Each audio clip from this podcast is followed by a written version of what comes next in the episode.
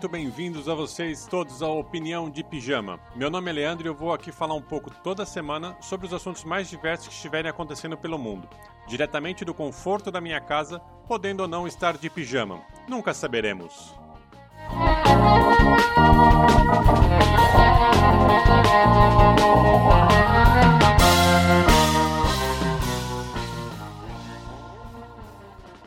Muito bem, bem-vindos ao segundo episódio então do nosso Opinião de Pijama e a gente começa hoje já com um assunto que parece eterno. Depois de quase 57 anos de contagem, as, as eleições dos Estados Unidos finalmente uh, foram decididas, em partes. É, eu digo em partes porque é, o Biden foi declarado como vencedor pela imprensa, enfim, pela apuração da imprensa, mas a contagem de votos efetivamente só termina em dezembro. É, eles têm até o dia 11 de dezembro para cada estado declarar o, o vencedor né, nesses estados. Cada um tem o seu prazo, então é até o dia 11 de dezembro. No dia 14 de dezembro, os, os delegados do colégio eleitoral vão fazer os seus votos conforme o que foi apurado. Né? Só no dia 6 de janeiro que o Congresso, que foi eleito, vai contar os votos e efetivamente confirmar o resultado. Então, oficialmente, o presidente dos Estados Unidos só vai ser declarado em 6 de janeiro. E só em 20 de janeiro que se toma posse, que hoje, segundo as projeções, vai ser ocupado pelo Joe Biden. Uh, até lá, muita coisa pode acontecer. Inclusive, é, o Trump dificultar, o que já está fazendo, uh, a transição. O que acontece é que ele já negou, ou pelo menos ainda não assinaram, um documento que permitiria o Biden acessar os prédios e, e os documentos para começar a fazer a transição uh, desse, de, desse, desse cargo. Enfim, o resto do mundo já cumprimentou o Biden pela vitória. Muitos países já fizeram isso. A Europa quase como um todo. O Brasil ainda não. Mas ok, efetivamente você entender que um pai, um, o presidente foi eleito sem um, um, resultado oficial pode, pode ser uma, uma muleta, mas pronto. Todos os outros países já reconheceram. Uh, as exceções são o Brasil, por exemplo, que não reconheceu. Uh, outras exceções que, ok, é, Rússia, México e China ainda não reconheceram também, o que era de se esperar, a Rússia uh, não, não reconhecer, porque tinha ali a sua, a sua relação boa com o Trump. Uh, mas para você ter ideia, até o Nicolás Maduro já parabenizou o Biden, na esperança de que alguma coisa melhor aconteça para a Venezuela. E para o Brasil, o que pode acontecer de pior? Ah, aquilo que a gente já comentou sobre a política ambiental. O Bolsonaro já foi aconselhado ali por alguns representantes uh, dos governos estrangeiros a fazer mudança no setor passando pela demissão do ministro Ricardo Salles, né, o ministro do Meio Ambiente, que nenhum outro par internacional reconhece. Então é um ótimo ministro do, do Meio Ambiente que nós temos aí.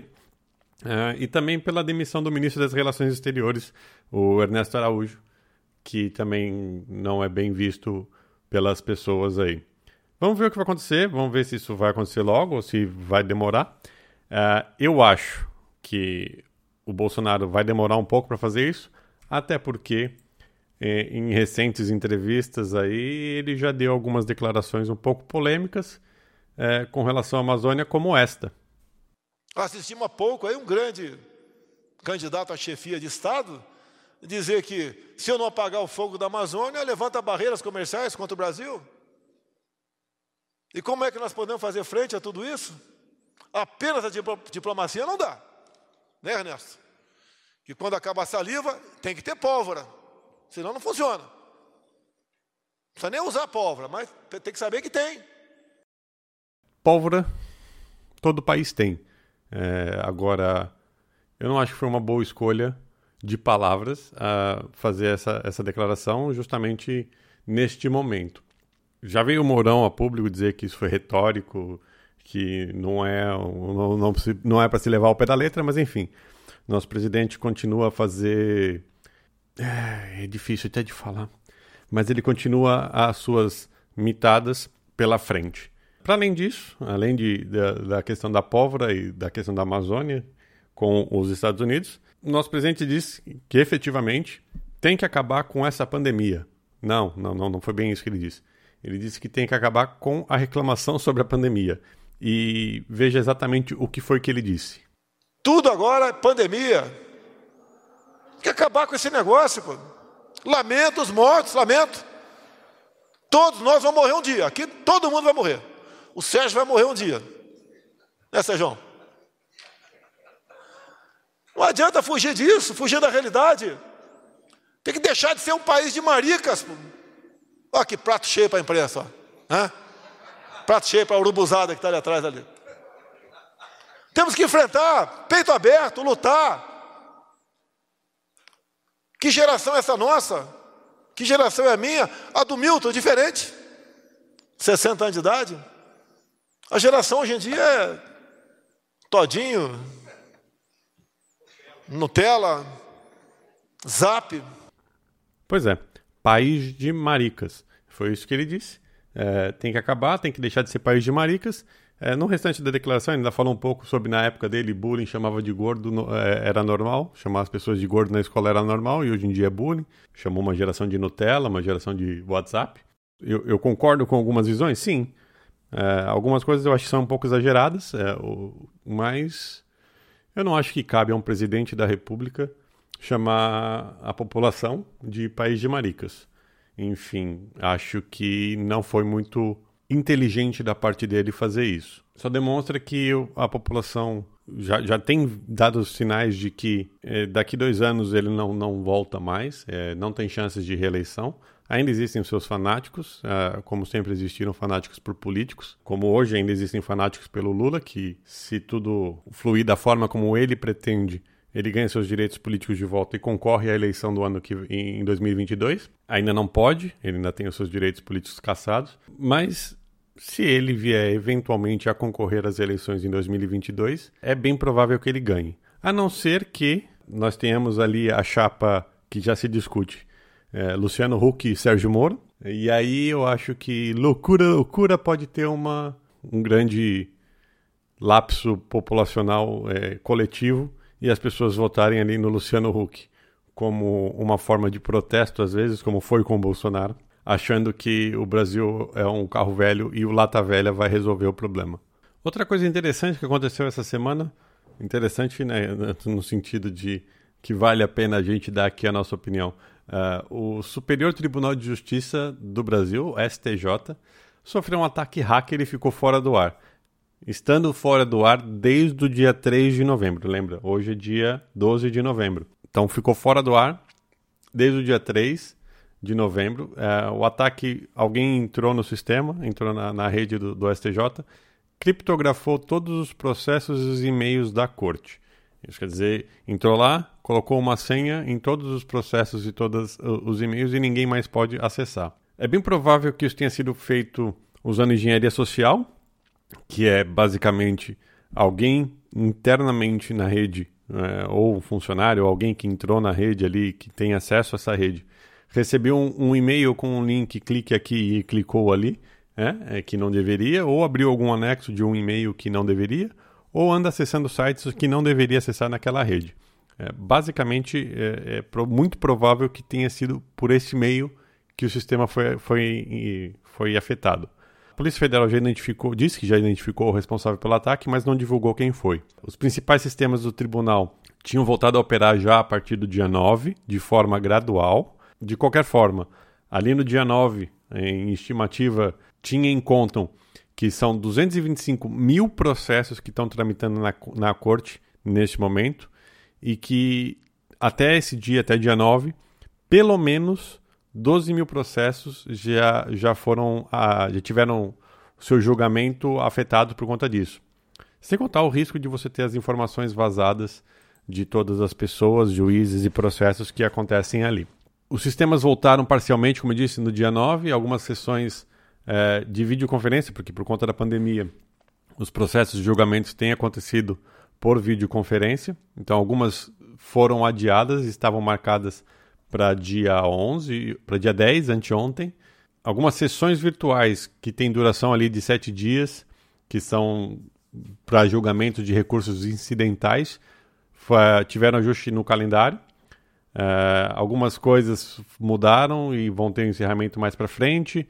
Uh, sessão virtual de, da, da Corte Especial, que estava prevista para 18 de novembro, foi transferida para o dia 25. Algumas sessões que teriam início no dia 10 vão mudar para o dia 17. Enfim, as coisas estão sendo adiadas. Algumas coisas não são remarcadas, né? não tem remarcação. Para além disso, tiveram também outras informações aí depois que depois desse ataque, uh, algumas coisas do Ministério da, da, Saúde também tinham sido criptografadas. Uh, algumas coisas, se não me engano, do Rio de Janeiro, do, do, do, estado do Rio de Janeiro também tinham sofrido ataques.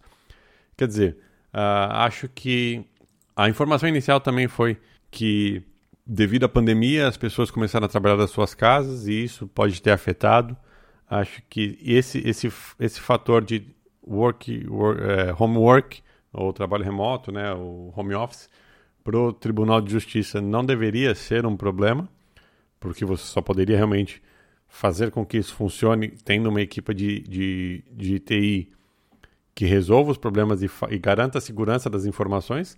Hoje em dia, até a Bolsa de Valores de São Paulo, que há dois, três anos atrás, não deixava que ninguém saísse e trabalhasse de casa. Hoje até a Bolsa de Valores de São Paulo é, tem o trabalho remoto por conta da pandemia, isso foi já, já vinha sendo implementado antes, mas foi implementado agora de, de modo completo, né? as pessoas podem trabalhar da sua casa, e essa informação é, é segura pela equipe de TI interna que, que essas empresas têm.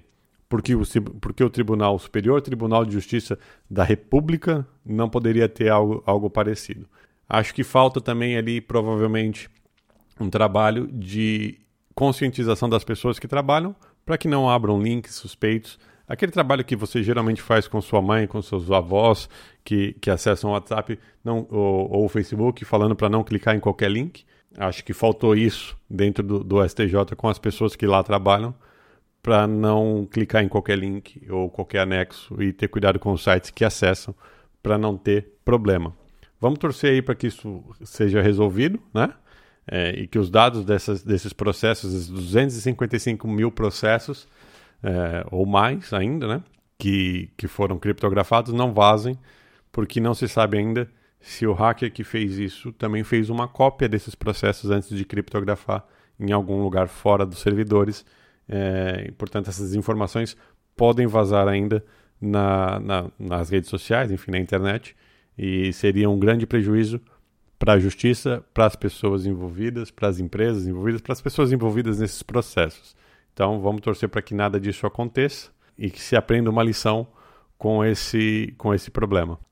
Por último aí, mas não menos importante, aliás, nada menos importante do que todos os outros assuntos que nós tratamos, é, nós vamos falar um pouco do o que aconteceu no Amapá, né? o, o apagão que aconteceu no Amapá. Basicamente, o que parece foi que durante o dia 3 de novembro é, ocorreu uma, uma, tempestade no Macapá, em, em Macapá, no, no, Amapá, né? E um, uma explosão que aconteceu lá, por algum motivo que ainda não foi identificado, pelo que eu sei, é, comprometeu ali três transformadores de uma subestação da Zona Norte lá, e isso causou um incêndio que comprometeu linha, as linhas de transmissão e o Amapá ficou 100% no escuro. Foram cinco dias, olha, contem comigo, cinco dias de apagão total. Então você tem um estado inteiro é, por cinco dias sem energia elétrica. E no dia 7, então do dia 3 até o dia 7, a energia voltou, começou a ser restabelecida, não foi 100%. É, no dia 7, a informação que tinha é que foi parcial e 65% do serviço teria um rodízio em turnos de 6 horas entre as cidades. Então, uma cidade teria a, a, luz por seis horas, depois apagava e ficava com luz em outra cidade por mais seis horas, enfim, nessa, nessa forma. No mesmo dia 7, a justiça tinha dado um prazo de três dias para o apagão ser completamente solucionado no Amapá, com 100% desta, da, da eletricidade re, restabelecida, com pena de 15 milhões para a empresa Isolux, que é responsável pela administração da subestação. Até ontem, então do 7 8, 9, 10, até dia 10, teria que ter, a, a justiça determinou que fosse restabelecida. Ontem, no dia 11, houve uma manifestação no centro de Macapá para reivindicar que o fornecimento de energia seja restabelecido. Ele, tá, o Estado está no nono dia de apagão é, tem 80% da energia restabelecida, não tem 100% ainda. Tem falha no rodízio de eletricidade, então a, a, a população foi lá para as ruas e simplesmente fez essa manifestação é, pacífica, não houve nenhum registro de violência nesse último ato, né, é, nesse ato. É inadmissível que o país permita né, que um Estado fique a, a nove dias sem luz, sem eletricidade. É, inadmissível uma coisa dessa. É, parece até um absurdo falar que em pleno 2020 você tem essa dificuldade toda para resolver um problema que deveria ser resolvido rapidamente. Ok, é, foi uma, um, um incêndio numa subestação que comprometeu os geradores. Perfeito. É, é, compreensível que acidentes aconteçam, é compreensível que se demore um determinado tempo para resolver um problema. Porra, mas nove dias? É, indo para o décimo, porque hoje provavelmente também já não, não resolveu ainda, né? É, é complicado é, deixar isso. Outra, outras coisas que aconteceram foi o TRE pediu, e, e com, com razão, o Tribunal Regi Regional Eleitoral do Amapá pediu que as eleições fossem adiadas, porque a eleição agora é domingo, dia 15, as eleições estaduais, como a gente disse na semana passada, ocorrem nas cidades é, nesse domingo, dia 15. É, o TRE do Amapá pediu para que as eleições no Macapá, em Macapá, né, não é no, é em Macapá, fossem adiadas e foi atendido. Então, em Macapá não, vai, não vão haver eleições neste domingo, né? Não sei se em, outros, em outras cidades também, mas a princípio no Macapá não. Então, assim, é difícil. Eu lembro, eu lembro do apagão que aconteceu em São Paulo alguns anos atrás. E eu lembro de ter ficado no escuro por um bom tempo, mas não ficou um dia inteiro no, no escuro. É, eu não lembro exatamente agora, não, não, vou me lembrar de cabeça o que aconteceu, qual foi o problema, se foi alguma coisa parecida, mas eu, eu me lembro de não ter ficado um dia inteiro sem luz. É, e a galera lá no Amapá tá 9. É, então fica, fica complicado. Acho que alguma coisa precisa ser feita, a empresa precisa ser responsabilizada, é, obviamente, porque já que é ela que é responsável pela, pelas linhas de transmissão e pelos, pelos, pelos geradores que pegaram fogo. Então a empresa precisa ser responsabilizada de alguma forma por ter demorado tanto. É, e, de novo, nove dias eu acho que é um absurdo ficar essa enrolação e, e ninguém resolver.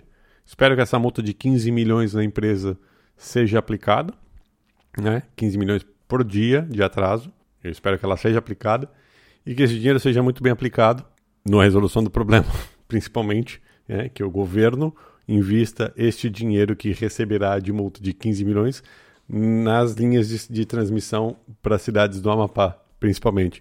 É, que esse dinheiro não vá para o bolso de políticos que vão se utilizar dele para bens próprios, né, para fins próprios, ou que não seja alvo de corrupção. Que esse dinheiro realmente seja utilizado para resolver o problema que a empresa privada não está resolvendo. Isso conclui nosso segundo episódio. Uh, eu espero que eu tenha contribuído para vocês trazendo as informações. Espero que vocês tenham gostado. Espero ter sido claro com, a, com as informações. Lembro aqui que isso é a minha opinião, então os fatos estão aí na internet. Uh, você pode pesquisar e, e, ler mais sobre isso.